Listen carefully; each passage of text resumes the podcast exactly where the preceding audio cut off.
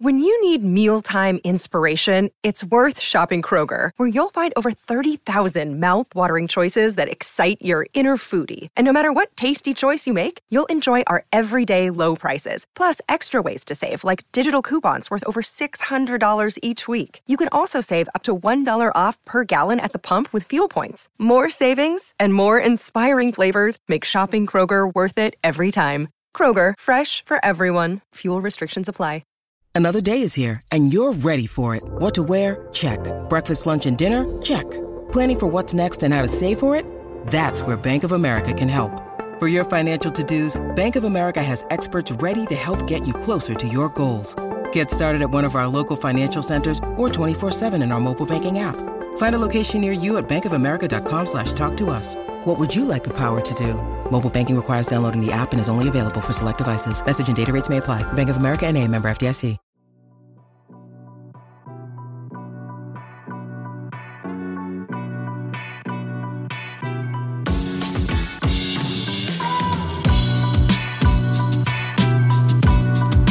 Bulls fans, and welcome to the CHGO Bulls podcast presented to you by always.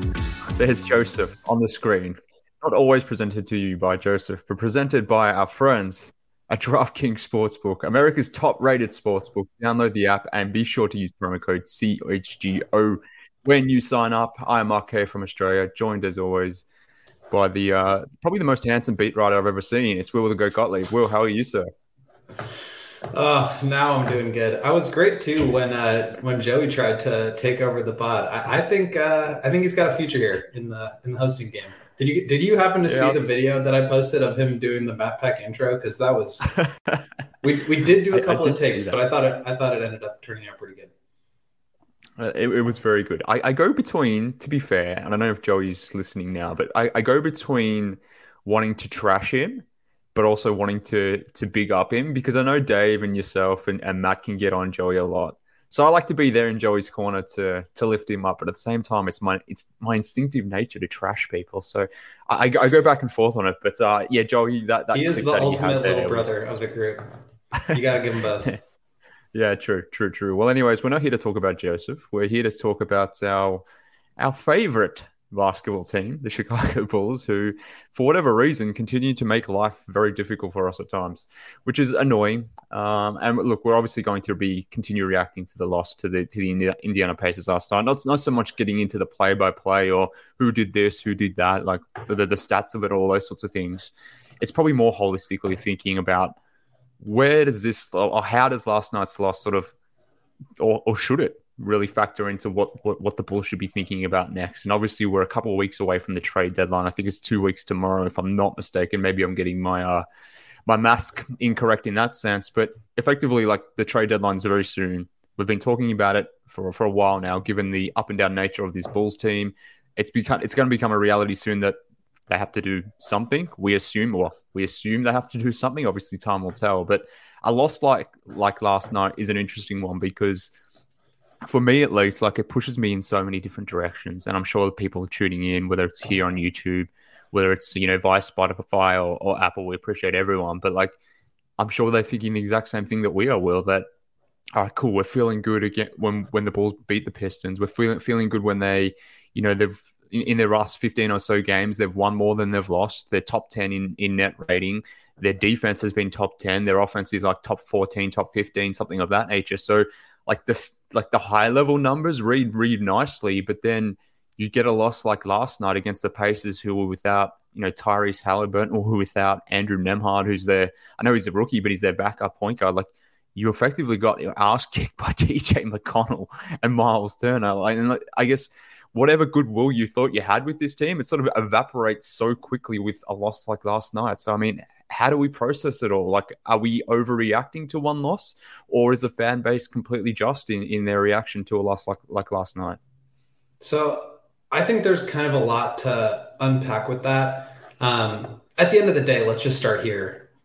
The wins and losses are the stat that matters. Like you can talk about yeah. their clutch record, you can talk about their three point percentage, how they're defending, what their offense is looking like. None of that matters if the record is what it is. And right now, they're in 10th place. They're as far yeah. away from um, you know 12th as they are from 10th effectively or from 8th excuse me. So it's not like they're locked in at the 10th seed. I think we've kind of gotten to this point where it seems like they're kind of going to be the 10th seed. I think that's kind of the feeling that i've at least had. I don't want to speak for you or anybody else but like it seems like that's kind of the direction they're trending. But like if they keep on having games like that i don't think that's safe either.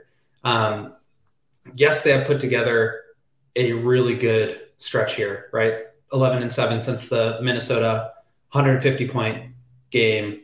Um, they're plus 3.3 in point differential, which is like a 49 win pace. So they're playing good basketball. But again, they're not winning. I mean, they're winning over the last 18 games, but they're still three games under 500. I think that speaks volumes in terms of one, where they started, but also where they're trending. When you start to put together some of these good wins, your offense is looking better. It's 13th in the league since the Minnesota game. Your defense is seventh in the league since the Minnesota game. Like those are great numbers, but you continue to shoot yourself in the foot with these kind of losses. It digs a hole in the record and in the standings, but it also just makes you question, I think, like what this team actually is. Like we've spent the last week or so hearing DeMar DeRozan and Zach LaVine and Vucevic and all these guys talk about there's no more time to mess around anymore. Like this is this is the time we got to actually win these games. We know what we need to do. We know we can compete with the high level teams. We know we're we know we're better than some of these lower level teams, and we just need to take care of business. We need to uh, pay attention to the details and just not mess up. Like they're they're beating themselves, and then you have this loss, as we said a million times last night on the on the post game show. You have this loss where you're playing against a team that's lost seven in a row without their best player, and you're up 21 at halftime. Like I I thought I was like uh, calmed down from being pretty heated about it last night, but it's I mean that's a that's a really embarrassingly bad loss. And um, you know, after the game, Darnell Mayberry of the Athletic reported that the team had another team meeting, um, and it just seems like every single time they put two or three good games together, they have one of these brutal, terrible losses that just really sets them back. And the record is one thing, but just like the momentum, I think, really just got destroyed after that game. Yeah, and look to not to quote. Well, I don't necessarily want to quote uh, the bad bald man, but uh, last night felt like a double loss, and, and the reason being, like, all right, you needed to make up. You mean you need to make up ground. Obviously, like I mentioned before, the Pacers were an undermanned team. They're without their best player, an all-star player but they were literally one game above you in the standings. You had an opportunity to to go past them in the standings, as our friend here in the in the comments, Para Junior Sports, is suggesting that had they beaten the Pacers, not only do they beat the uh, go above the Pacers, at least momentarily, they would have been tied with the Hawks, who the Bulls had beaten earlier in the week, and then slowly but surely, potentially, yeah. So like, I mean, potentially they they could have worked towards themselves being in eighth last night, or at least hovering around around that. We've got a game against the Hornets tomorrow. Uh, there's, there's a game against the Magic coming up, and there's a you know there's a string of games beyond that that are quote unquote winnable games. Now I know winnable is a, uh, a relative term for this team at the moment, but there was an opportunity to you know get things going from that point of that point of view. So that's why I'm annoyed about last night's loss. Was this was a perfect opportunity to to make up ground. Now, I try to be as rational about this whole thing as possible. And, and as AK in the comments is mentioning here, like bad loss, losses happen. Like, I mean, and, and, you can go every every single day in the NBA. There's a weird, perplexing loss that just doesn't make sense. A sense like the the Boston Celtics this season have lost to the Orlando Magic three times. Like, how does that make any sense at all? They've lost like, to the Bulls twice. Well, yeah, that, that's another one too. So, like, there are like every night on the NBA calendar, there is an upset or two. So from that point of view, you can look at last night's game against the Pacers as, uh, you know, you can you can brush it off as just a, a one a one thing a one game thing. We're overreacting in, in in real time, but at the same time, like it's always the reason why we get so heated about this thing. It's it's always the same trends that keep copy, that keep popping up. Whether it's the defense falling over, whether it's crumbling under, under pressure for whatever reason, like they did last night, whether it's the decision making, in, in the clutch in, in, clutch situations, not knowing who is the the guy in those clutch scenarios or going away from Vooch. Like insert whatever narrative you want to insert. These things keep just coming up, up, coming up and up and up. So like that's why I think people are frustrated, and I think why we aren't actually overreacting to to, to last night's loss. Like in a vacuum, yeah, okay, you're going to have games through an 82 game season where you lose it, lose lose a game like the like the Pacers game on a back to back after a uh, you know a trip overseas type thing. Maybe there was jet lag involved. Who the hell knows? But nonetheless, when you sort of put it all together, I guess that's where that's where things start to get frustrating. I guess so. Uh, yeah, I just I just don't know how to feel about it. And and then from that perspective, like I it's, it's fair enough for us to be like reacting on a game to game to game basis, but I just wonder like what does a game like last night, what does a loss like last night do to someone like Arturas kind of Karnisovas? Like, does that really ultimately change your perspective? Or, you know, to your point, like you, this team is three games under the 500, they're 22 and 25 or whatever their record is. Like, I mean, you are who you are ultimately from a win loss perspective. So even if they won last night, or even if they lost as they did, like, does it ultimately really change what, what we should be thinking about this team going forward as we move towards the trade deadline? It's a really tough one for me because I was kind of, I don't want to say like sipping the Kool Aid, but like when you have an 18, 17 game stretch, that's like a decent sample size. And you start to buy into some of the things that you saw. And again, you have like the DeMar DeRozan injury where he misses three games or five games or something like that. And they lose a bad one to the Wizards and a close one to the Celtics. Um, obviously, they came up with a great win against the Warriors, but it's like, could they have done better if DeMar was there? Obviously, you have the Cavs games where the Bulls got robbed. And again, I'm not interested in those kind of excuses or moral victories for a team that just, as I said, like you just need wins at this point. You can't just live in the past with, um, you know, like how performance, like how, how you've performed in certain events because like I said, you just, you need wins at this point in the season. Um, and to your point about like Karnisovas and how he's got to be looking at this, like Billy said it in a press conference a while back that he's not going to take a look at uh, the, the period of, you know, whenever we were then two or three weeks back to the trade deadline and make decisions based on that period of time. Um, he's going to look at the broader picture. And the broader picture is they've had some really nice wins. They've had some even worse losses. And the number of bad losses exceeds the number of good wins. And the record is what it is. So I, I don't see how you can possibly look at a 15 game sample out of you know the 47 or however many games that they've played this year and say this is who we are now. Yes they have improved. Yes they have gotten better but they're not good enough. And i think you saw that last night in spades. So to me and, and we can get more into it um, in segment three when you know, we talk more about like what they're actually going to do at the trade deadline and how this game affects it. But this was just a reminder to me that this team is that they're not quite they haven't turned the corner in the way that I thought they had, in the way that they thought they had, and in the way that they need to. Because again, it comes down to wins and losses, people. I can't say that enough. Yeah, it does. It does. Like, I'm, I'm not suggesting that's wrong, but like at the same time, like I always look at numbers. And to your point, like a, a 15, 20 game sample, given where we are at this that at this point in the season, isn't small. Like it, it is a decent sample. And through that sample of games, the Bulls were like like at the moment they're plus 2.4 but they've had they've had segments of this sort of run where they've been like plus 3.3 we talked about um i think the other day on, on monday show was it? They were talking about how the big threes as a as a collective their plus minus as a group has gone from a negative to at least being even now. And and the reason that's happened because over the last sort of 15 20 games they've been you know plus three plus four something like that. So and like i mentioned before like on both sides of the ball they're really good on offense. They're really good in de- defense. So, like, I'm not suggesting that that's who they are, but those segments of what happens there from that perspective gives you hope that okay, maybe they can be what I think they can be. But then they go and do, they go and do something like like they did last night. So, I, eh, you know, Billy can say that they're going to look at look at it look at it from a broader sense, I guess, but. I, I guess like how, how, broad are we going in that in, in that sense, and, and where are we cutting it back? And I guess from that perspective, reporting has been to date, at least, that the Bulls are expected to do very little at the trade deadline. So if that's the case, and and the, and the reporting is accurate and remains true, maybe maybe things have changed since those report that report has come out from the Athletic. But if if that's the case, that, that the Bulls are expected to do nothing at the trade trade deadline, and we'll get into a little bit more later on.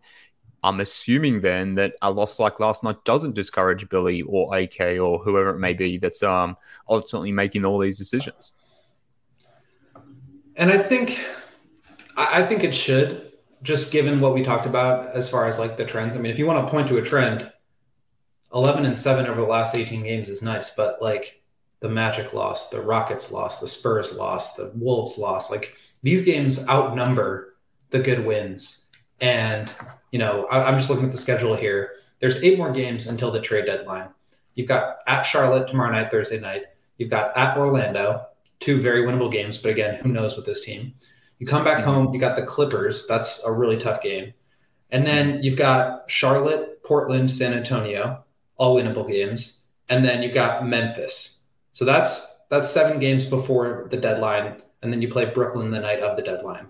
I don't know what record they would need to go through these next seven games for me to feel more confident in like this is who this team is. Um, they had a real chance to get towards 500 this week, um, and, and they're making it harder for themselves. But again, when you keep having these kinds of losses, it makes you wonder if like even getting to 500 is good enough. We talked about it last night as well. Arturas sat down on the podium last uh, to to in like the preseason press conference and said we want to be better than we were last year.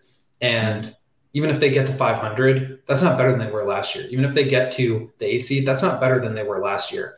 So to sit on your hands and not do anything, um, whether it is taking a step back, splitting up your your core three of Vooch, DeMar, and Zach, or adding to it, um, you know, as we've talked about in the past, I'm not sure I feel comfortable like giving up more assets to build around this group when they're aging and you've got free agency questions looming.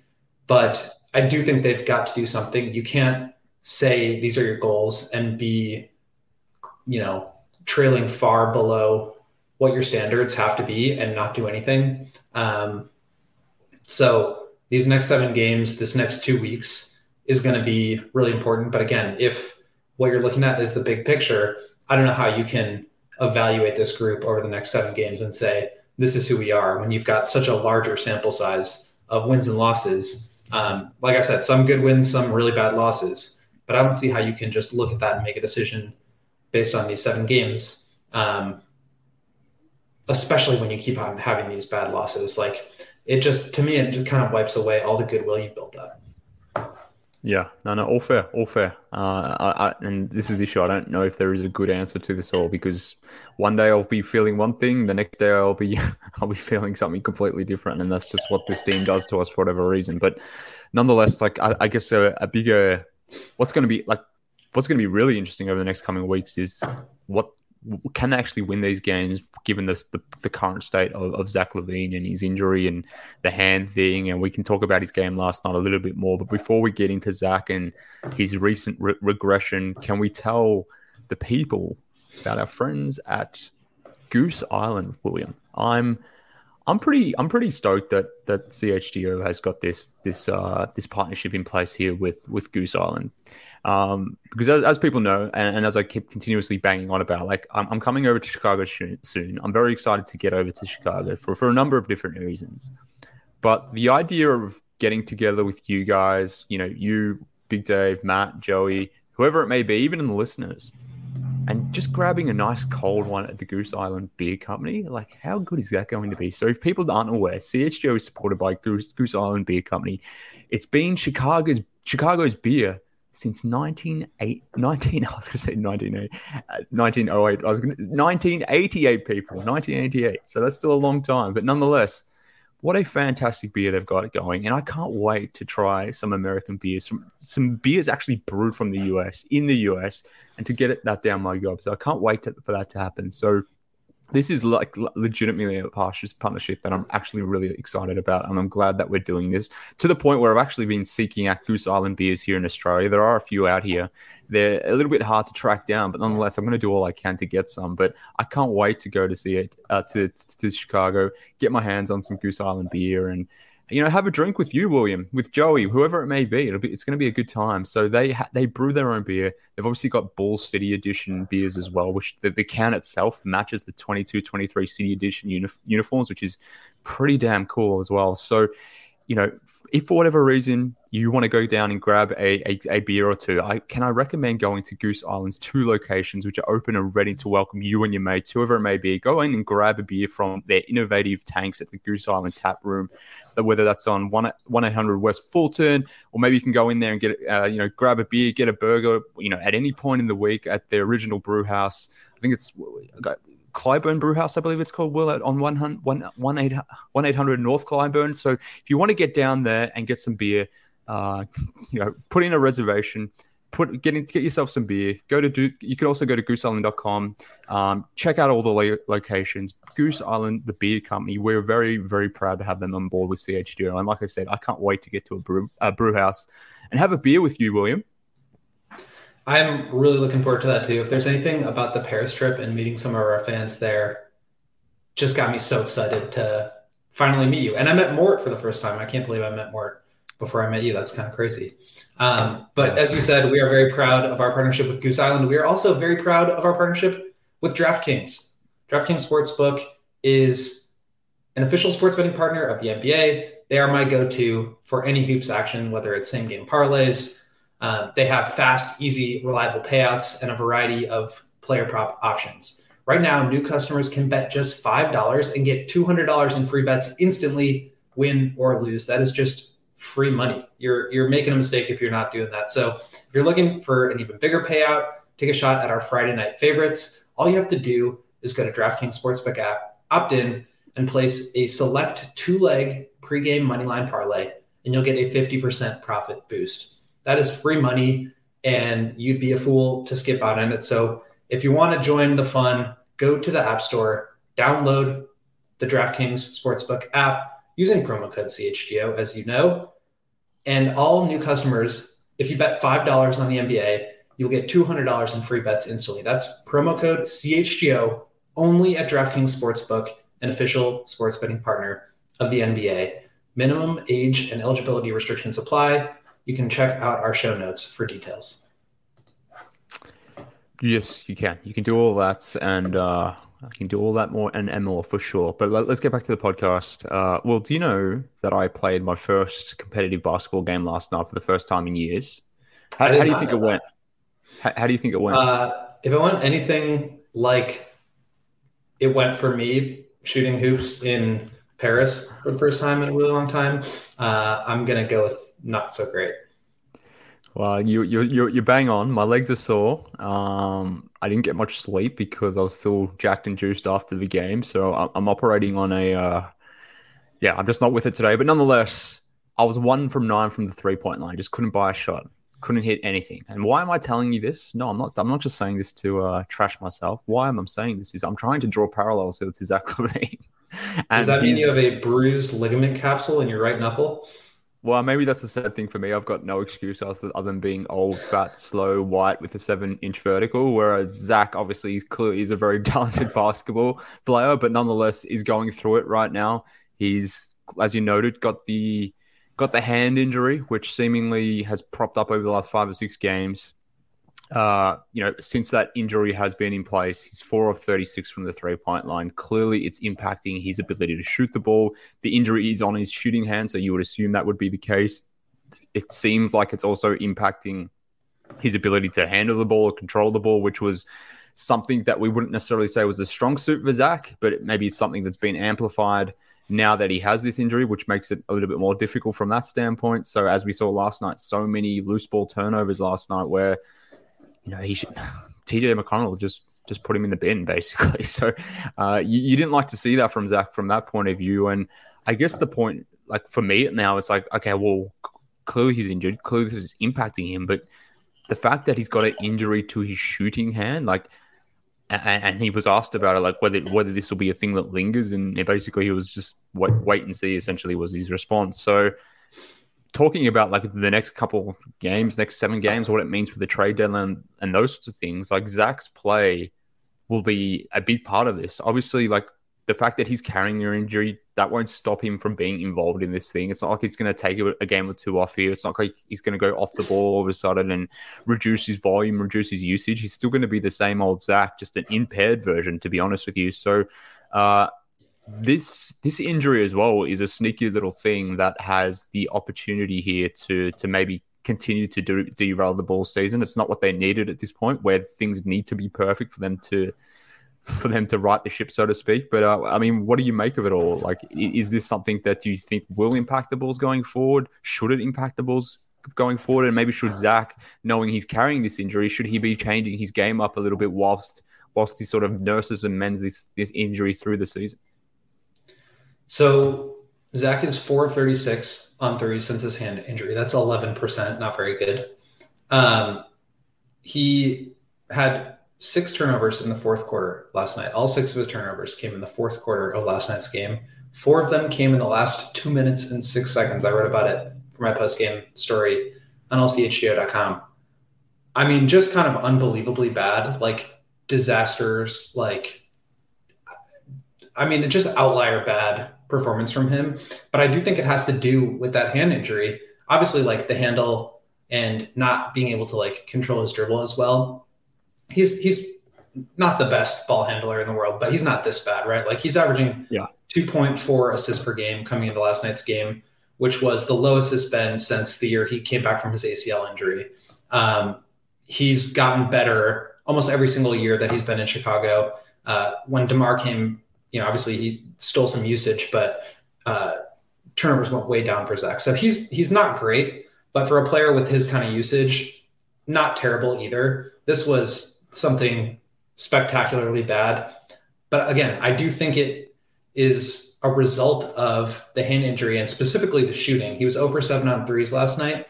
Um, feels like just yesterday we were talking about how he's shooting 55% on catch and shoot threes and how the three point shot was really starting to bring his his whole game back from when he started the season just not looking his best coming back from this knee surgery. So um, basically the way that he was attacking the basket, I think relied heavily on playing off of his jump shot, where he's getting these catch and shoot threes, he's knocking them down.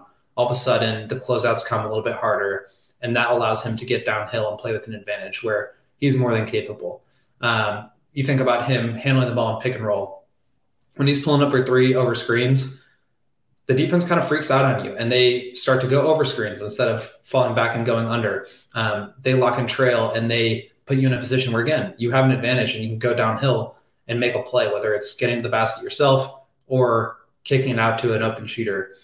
None of that is there for him if opponents are just like, yeah, you can shoot and it's not going in. So I really do think that's affecting his game. I think it's a problem that he is so reliant on his shot. Like he's a player that's going to have a long career because of his shooting ability. That's a premier skill set in the NBA. It's what every team wants. It's what the Bulls need. Um, so I do think he has like a long career ahead of him in terms of just being one of the most lethal spot up shooters in the NBA. But you know, he's a guy that wants to be ball dominant. He's the he's a guy that wants to create offense. And if the shot's not falling, um, and his handle isn't as tight as it needs to be, and he starts to press and force things, that's when you run into problems like last night, and it kind of sabotaged them. I mean, I've been sort of a Zach apologist the last couple of years because I think he's really improved his game and played at an extremely high level, been a really worthy All Star each of the last two years.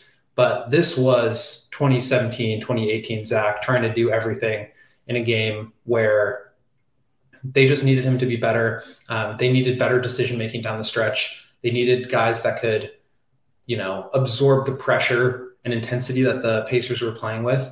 And Zach kind of just crumbled in that.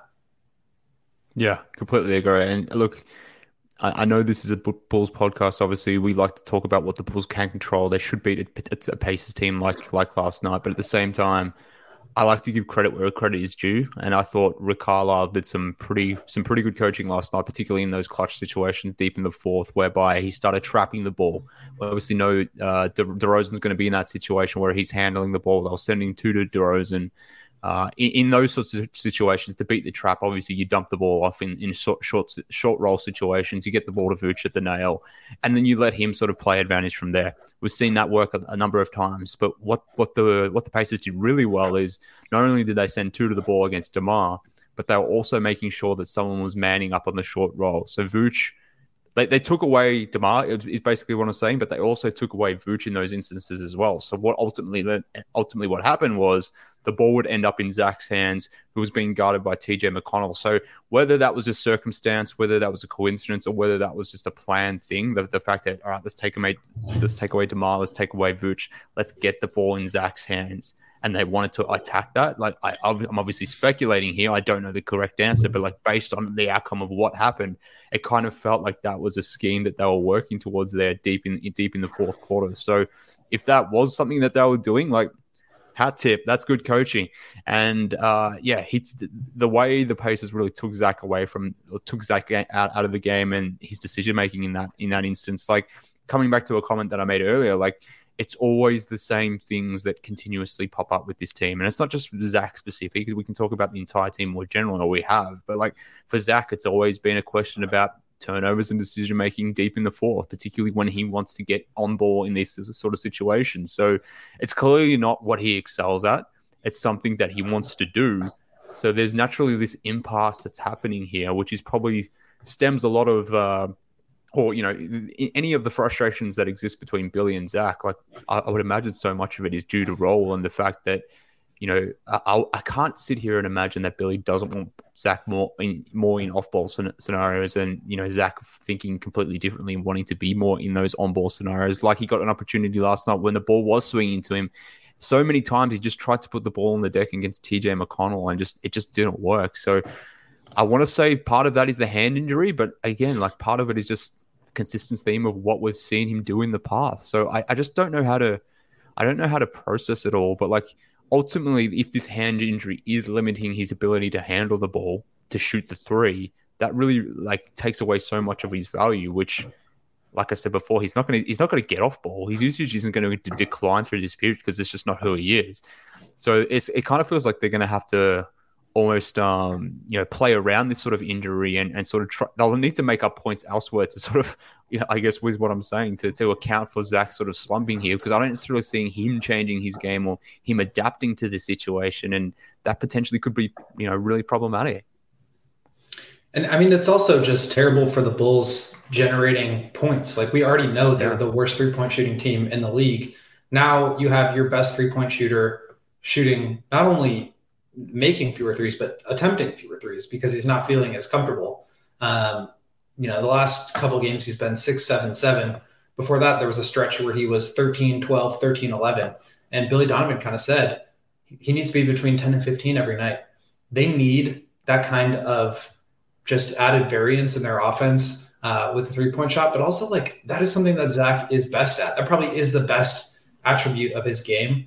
Um, and so when you take that out of a uh, an offense that's already struggling at times, that already has probably the most cramped floor of any team in the league. It's just a really tough problem to overcome. The Bulls are already at such a disadvantage, just mathematically. They're not getting to the foul line as much as they used to. They're turning the ball over more than they used to. They're they don't get offensive rebounds, um, and so when you remove the three point shot, basically from, I mean, he's the one guy you can point to on this team who's like a high volume, reliable three point shooter. Vooch has been much better this year. Coby has been fine, but like you don't win games in the NBA with that kind of floor spacing. You just, it's really difficult to do it. Um, and so, I mean, th- this this is a huge problem for Zach. It's a huge problem for the Bulls, and I don't really know how they overcome it other than Zach just getting healthy. We don't really understand the extent of this injury. Um, he's obviously added the the tape around his hand. That was new. He didn't play with that the first few games after the injury. He's mentioned it several times now that this is something that's bothered him. Um, after the the game last night, uh, he had a quote. I'll see if I can find it here. You know, I'm playing with a messed up finger, obviously on my shooting hand. You can see by the numbers, I'm not shooting the ball well from three. I can still get to the cup and shoot free throws, shoot mid range. Obviously, you can see by the numbers, it's affecting my shot but it's not going to keep me from trying to go out there and help and contribute. So again, it goes back to his mentality of I'm going to do something to try to put a stamp on this game, to try to make my impact felt. And when the shot's not there, you remove the three point shooting, the three point spacing, and the floor geometry. But it also puts you in a position where now Zach has sort of regressed to this version of himself that, quite frankly, just wasn't very good and wasn't good enough to help the Bulls to help the Bulls compete at the level that they need to right now to get themselves squarely in the mix for a play in, let alone a playoff spot. Yeah, and like I said, I don't foresee him at any point in time like adjusting his role, like understanding that he can't shoot the three, or or maybe he's not as efficient. Like I don't. I and don't like, what could he even adjust his role to? Because you can't just say, well, "All right, fair. spot up now," and you can't just say, "Well, your hand's hurting, so let's just give you the ball." Like we've we've proven that he that he's not a reliable um, point guard right now based on the way that he's handling the ball. So it's just a really tough spot to to find a place for him in the offense. Well, that's what I'm alluding to. Like it, like like last night, like is that a game where he should have that recognition and that awareness where his his dribble drive game just wasn't a thing that was possible, whether it was the hand, whether it was the defense, whether uh, I don't know, maybe he just wasn't checked into this game, whatever the situation might be. Like, uh, like clearly it wasn't working where he was trying to take McConnell off the bounce, trying to create offense off the bounce like that, and maybe part of that reasoning was because DeMar and, and Vooch were taken out of the game effectively by that trapping scheme. So maybe he wanted to to put the ball on the ground and do something from that point of view, which I, I guess makes sense because like, are you really going to swing the ball in that situation to Pat or Caruso to do something? You can't necessarily trust them much in those situations either. So I, I get it, and and I can see his perspective, but I, yeah, I'm just wondering how it all uh, how it all comes together with with his hand thing being what it is. But I, I guess the the irony for me is like it like a week, two weeks ago, whatever the situation was when when Zach was on fire and playing some some fantastic basketball, averaging near 30 points a game. Like so much of the conversation amongst the fan base at that point was like, why are we running things through DeMar? Get, like, let's get Zach more on ball opportunities. And I was just thinking last night, oh well, this is this is why we this is why we play through DeMar here. This is why he is the man at, when it when it counts. And I know it's unfair to suggest as much, given that Zach's carrying this injury right now. It clearly is impacting his basketball, clearly impacting his play, but I don't know, like I said before, like these are the same things that we've discussed with Zach in the past. It's being amplified now with the hand injury, but as, as Big Dave noted last night on the podcast, like there were still some turnovers that weren't necessarily, uh, well, probably more IQ based rather than physical limitation based, if you want to refer to it as that. So it's an interesting one, but um, yeah, we'll, we'll see what happens with Zach, his injury moving forward, but uh, it potentially has the the ability to to impact what the Bulls are trying to achieve here going forward. But let's let's move on. Let's talk trade deadline. Let's talk buy sellers because that's what everyone wants to talk about, right? We're two weeks away from the trade deadline. Everyone wants to get into that, and we will. But before we do, I want to tell everyone about our friends at Green Ridge Farm. So everyone knows it by now, but if you don't, Greenridge Farm are the makers of all natural deli meat sausages and, of course, their famous meat sticks. So Greenridge Farm, a Chicago, Chicago local meat and cheese company, they offer you the best all natural options for all your meat needs. So they are perfect for tailgating, happy hours, school lunches. If you're at a game covering the balls and you need to get a meat stick in you, well, you know, go to Green Ridge Farms. That's where you go. Their net, their all natural meat sticks are hardwood smoked for eight hours, and they jam 16 grams of protein in each stick, which makes it the perfect post workout snack. So you're into your chicken, your beef, whatever flavor you're into, jalapeno, cheddar, spicy chili. Green Ridge Farm have you covered with all of that. So if you haven't tried it, friends, go go and do so. Go go get your hands on some Green Ridge Farm meat sticks and all their other amazing products. So right now, when you order three meat products at greenridgefarm.com and include a, a pack of meat sticks in your cart, those meat sticks will be free when you use promo code CHGO at checkout. Like that is a freaking great offer. So if you want to get some you know, whatever whatever situation you want to be. Like if you want to get some meat, if you want to get some meat meat sticks, they come free when you use promo code CHGO at Green Ridge Farm. So do that, friends, and uh, I promise you, you'll uh, you'll thank me later. You will thank him later. They are really good. I can confirm. But I also want to tell you about our friends at FOCO. FOCO is an amazing site to get everything you need in terms of sports gear. So you've got your favorite sports coverage in all of Chicago. That's us, in case you forgot. That's why you're watching the show. But check out Foco. They will get you fitted in the best sports gear around town. Uh, from Soldier Field to the living room, north side, south side. They've got hoodies, they've got slippers, signs, bobbleheads, and everything in between. Get decked out like DeMar. And we know DeMar likes to get decked out. He is the comfiest looking athlete in all of Chicago, maybe of all time, with apparel from the leaders in sports and merch collectibles. That's Foco.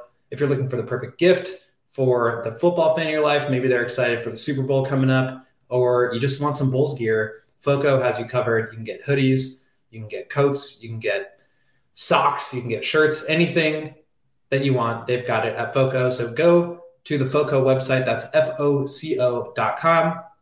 You can also click the link in the description below. And for all non presale items, use promo code CHGO and you'll get 10% off. That's promo code CHGO at all uh, for all non presale items at foco.com, F O C O.com. Beautiful. So let's let's let's round out this podcast with the uh, the conversation that everyone wants to talk about. It's the it's, you know why would you not like this? This is this is going to be a critical deadline for the Bulls for in a number of different ways, which is why I think they need to do something. We've expressed that on this show a number of times, as has literally every fan that I've I've had some sort of uh, you know in, in, some sort of conversation with anyone. Everyone has sort of suggested they need to do something. Now, obviously, people have varying opinions as to what they should do. Some small, some grand. But uh, nonetheless, like it, I think we all feel something needs to change. Whether that's like I said, something small around the around the edges of the roster, or whether it's something a lot larger. But nonetheless, like ultimately, the Bulls need to pick a lane. They need to set a direction here. They need to do something, and ultimately, they need they need to explain what that will be. So that'll be interesting to see if that happens. But nonetheless, I mean, buyers or sellers, William, should they be one or the other? Will they be one or the other? it's a really tough question. And I think that's why we're probably hearing basically nothing about what the Bulls will do at the deadline, other than they probably won't do anything. Because yeah, I think right now AK is feeling maybe a little bit paralyzed by the corner that he's painted himself into. You are out two more future picks, right? With the pick to the Magic top four protected going this year, and then a top 10 that turns into top eight protected pick to the Spurs in 2025. Um, you've got a free agent in Nikola Vucevic, which you have a piece coming out about that. Uh, I think tomorrow, so go check that out. Um, you've got Coby White as a restricted free agent. You've got a deal with Ayo Dosunmu's free agency. There's a lot going on here, and I think at the end of the day, Arturas still believes in the core that he has. I think he thinks that the Bulls have been playing better lately, and that if they can get Lonzo back, they can start to look a little bit closer to what they looked like at the beginning of last year. Um, when we were doing this show around this time last year, Bulls HQ, we were talking about trades that they needed to make at the deadline to add talent, and that was before Lonzo got hurt. So I personally, I mean, and that that was when they were that was before Lonzo got hurt. It was also while they were playing their best basketball, and we we thought at that time you know, they have a real chance here to make a push based on the way that they're playing. If they can add another guy that makes them more dynamic right now, that that could be, you know, they could be a legitimate contender. Um, obviously, things went off the rails. They started to go sideways even before Lonzo got hurt, but then he and Caruso missed a ton of time, and that was kind of that. But I think if you're if you're looking at it from the perspective uh, perspective of like we can be good when Lonzo comes back, which again is a massive question mark. I still think you need to add some talent in order to get to a level that would at this point be like six seed, right? Like that's still in play in theory, but like I, I don't think they've done anything to prove to me that they're capable of getting there uh, without a bit of a talent upgrade. Um, I have liked what I've seen from Coby and from Derrick Jones and from Caruso, obviously as the three man bench unit alongside the starters of Ayo Pat, DeMar, Vooch, and Zach. But you can't play with eight guys. I mean, in the playoffs, maybe your rotation gets trimmed down and you've got Javonte potentially coming back at some point. We'll see what happens with him. I, I still think they need to add talent if they are going to continue on this direction. For me, I'm just not sold that they should continue on in this direction. When you have games like that, it really does affect my opinion of the upside of this group.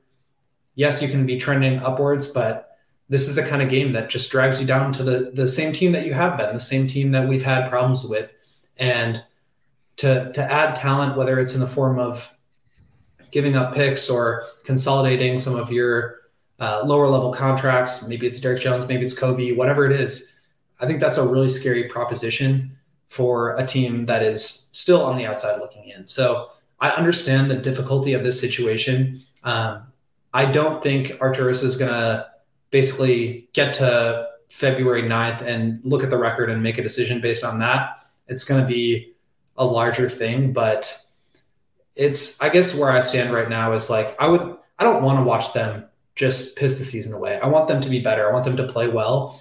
And I think in order to do that, they need to add some talent. But it scares me that that could mean giving up the 2027 pick and digging themselves deeper into this this hole of just not really having any assets to play with, especially when you could potentially lose your third best player next year.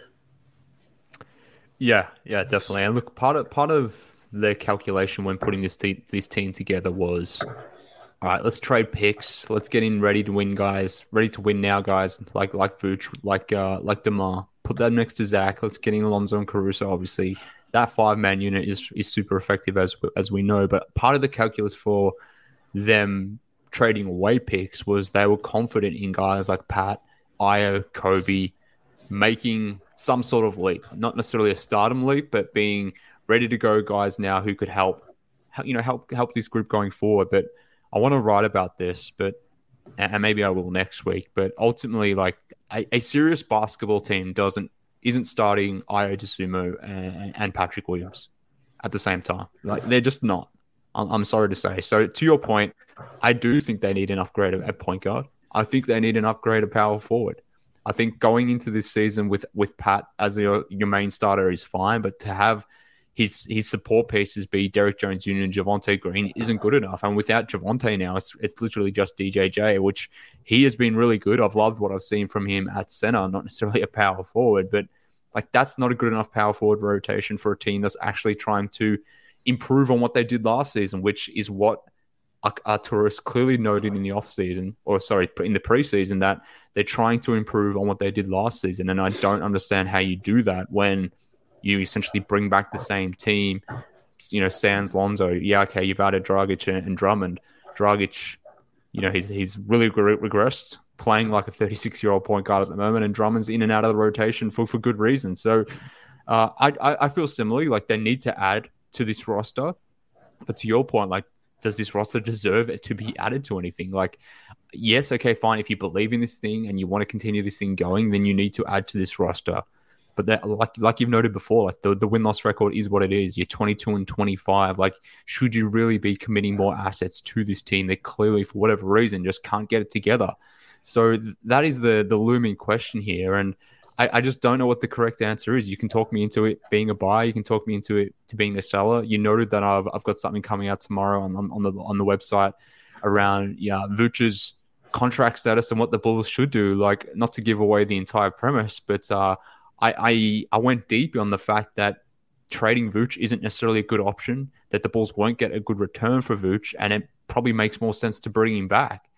But then games like yesterday happen, or, you know, thinking about it more broadly, the fact that you are three games five, under 500, you're 10th in the East, you're barely hanging on to a play-in spot. You wouldn't be in the play-in right now if the Raptors weren't uh, worse than you. So from that point of view, like I, I, just go back and forth so many times. So I can't only, I can't imagine what like what it must be for Billy and AK and Marc Eversley, like what they must be thinking about this because my mind is all over the place. I go back and forth on it. You can convince me one one option is better than the other, but ultimately, I guess where I land on it is like, where can I derive the most value?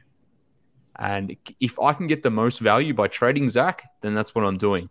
Maybe I can get the most value by trading Coby for I don't know, someone's willing to give me something really nice for Coby. I doubt that's I doubt that's the case, but if for whatever reason that is the case, and you can get something of of real good value for for Coby or maybe even Pat, for example, then then I'm doing that too. Yeah, you can talk me that into that situation as well. So I guess my point is, whichever value proposition is giving me the most value back, that's the lane I'm picking at this point because this team hasn't earned the right to continue down the path of, yes, we need to be buyers. I don't also think you should be going into this thing thinking we should just be sellers because I don't know, like maybe you can't get much for DeMar and Vooch or, or, or whatever the situation may be. So uh, I guess I, that's a long way of saying I have no idea what they should do. But uh, I, I, guess that's why it's, it's complicated right now because you could talk me into a, a range of different options. Well, you mentioned uh, extracting value, and we got to take one more ad break so I can tell you guys about the best way to get value on tickets to games, and that is our friends at Game Time. Game Time is the hottest new ticketing site that makes it easier than ever to score the best deals on tickets to sports, concerts, and shows. Mark, have you ever dreamed of sitting in a seat that you never thought you could? Maybe it was the 50 yard yes. line, courtside to an NBA game, behind the home plate at a Cubs or Sox game, maybe even floor seats at a concert. It is possible with the Game Time app. The biggest last minute price drops can be found on the seats that you thought you could never buy. You won't find a better deal this season for the Bulls game. I think their next game is Tuesday, um, a week from yesterday against the Clippers. If you want to go see Kawhi and Paul George, check out the Game Time app. It is created by fans for the fans and for the guaranteed lowest prices. So if you love CHGO, I can promise you that you will love Game Time. It's the best way to support us by buying your tickets through the link in the description. Join over 15 million people who have downloaded the Game Time app and score the best seats to all your favorite events. Um, I will say though, uh, back to the topic of value, what concerns me is that the Bulls aren't going to be operating from a position of power when it comes to extracting value. Um, I I don't think they want to take a step back, and you know we, we can talk about whether inherently they're going to take a step back if they trade one of their big three. But if the if the value proposition is um, you can get two future first round picks, so uh, two let's say the, the Lakers picks from 27 and 29, which is something that Zach Lowe brought up on his show yesterday for Zach LaVine. Yeah. Uh, there, there's some problems with that trade proposal, just the money and um, and everything like that. But if the Bulls are operating from a position of they can go either direction, I think that's the only way that they're going to be able to extract value. Otherwise, they're going to be operating from a place of desperation to try to get in to the playoffs, right? And I think that's more likely where they're headed just based on what we've seen from this front office so far, which has been let's trade future first round picks and try to go win. So my guess is they're either going to stand pat and not do anything, maybe a super small move on the margin. Um, but I just can't see them going into this free agency period with an open mind of we could either go for it or not. And if we get three first round picks for Zach, great. If we uh, we can package Vooch and DeMar together and get something great in return, great. But maybe, you know, Bojan Bogdanovic comes available for a reasonable price. We want to go get him to upgrade a power forward. We could do that too. Um, they're much smarter than I am. So maybe they can operate with both of those possible outcomes at the same time. But I also wonder, like, if they did break up the big three, and I know you're the Vooch apologist, and, and I, I do appreciate what he does. I think he's a really good player. This year, he's been amazing, especially in January. I mean, putting up legitimate all star numbers maybe it's Zach, maybe it's Vooch. Like, could they possibly make a trade for one of those guys, still get better or stay the same, but also maybe set themselves better for the future? Because I think that could be the best scenario. If you're going to lose Vooch or you're going to sign him to a contract that you don't think is favorable, or potentially, like I said, lose him for nothing, maybe it makes sense to trade him and you get someone back that maybe is a little bit worse, but maybe fits the way that you want to play a little bit better and elevates your team in that way. You know, I brought up Kelly Olynyk several times over the past few years as somebody who is like a little bit more of a reliable spacer, like floor spacer, spot up guy. And maybe that just like makes your offense a little bit more potent, doesn't hurt your defense quite as much. Obviously, he's not the name, and you can maybe get Malik Beasley back in that trade if you throw in the Portland pick or something like that. I'll probably come up with like a whole list of possible trade ideas because you know I love that stuff. But I wonder if there's a trade like that that could set them up a little bit better for the present, uh, despite maybe not having that all star name, but also doesn't totally derail their their future and like basically put them in a position where you get rid of your all-star player on, on a max deal and the only thing you get in return is a pick in five years. I mean that that just seems like kind of an insane proposition to me. Yeah, and look, so the the issue the Bulls have, like, if, if they want to be buyers, they don't really have the, the, the, the contracts to get it done. Like you mentioned Bojan Bogdanovic as an example. Like they don't really have a guy earning, say, $15 million on the roster who maybe is an expiring deal, someone they don't necessarily want to keep. Like last year they had they had Derrick Jones Jr. as an expiring contract. He was earning 10 million or so last season. You could have paired him and Coby. You could have got back a player earning 20 million dollars. Whereas this season, obviously, D- D- Derrick Jones Jr. is earning you know three three and a half million dollars. Yeah, maybe you can package him and Coby. You can get to ten million, but like, how many players of note can you get back that's that's earning ten million dollars in a in a trade? And, and does that player really move the needle to the point where it's actually advantageous for you to move Coby and Derrick Jones Jr. as an example to to get that player in? To, to, to get a Bojan Bogdanovic, you need to trade Lonzo uh, from a salary matching point of view, or maybe it needs to be Coby and Caruso or something like that in order to make the money work. Essentially, it's, it doesn't really make sense. Now, for someone like Vooch, I don't I don't think you can get back much value for for Vooch at this point because who wants an expiring?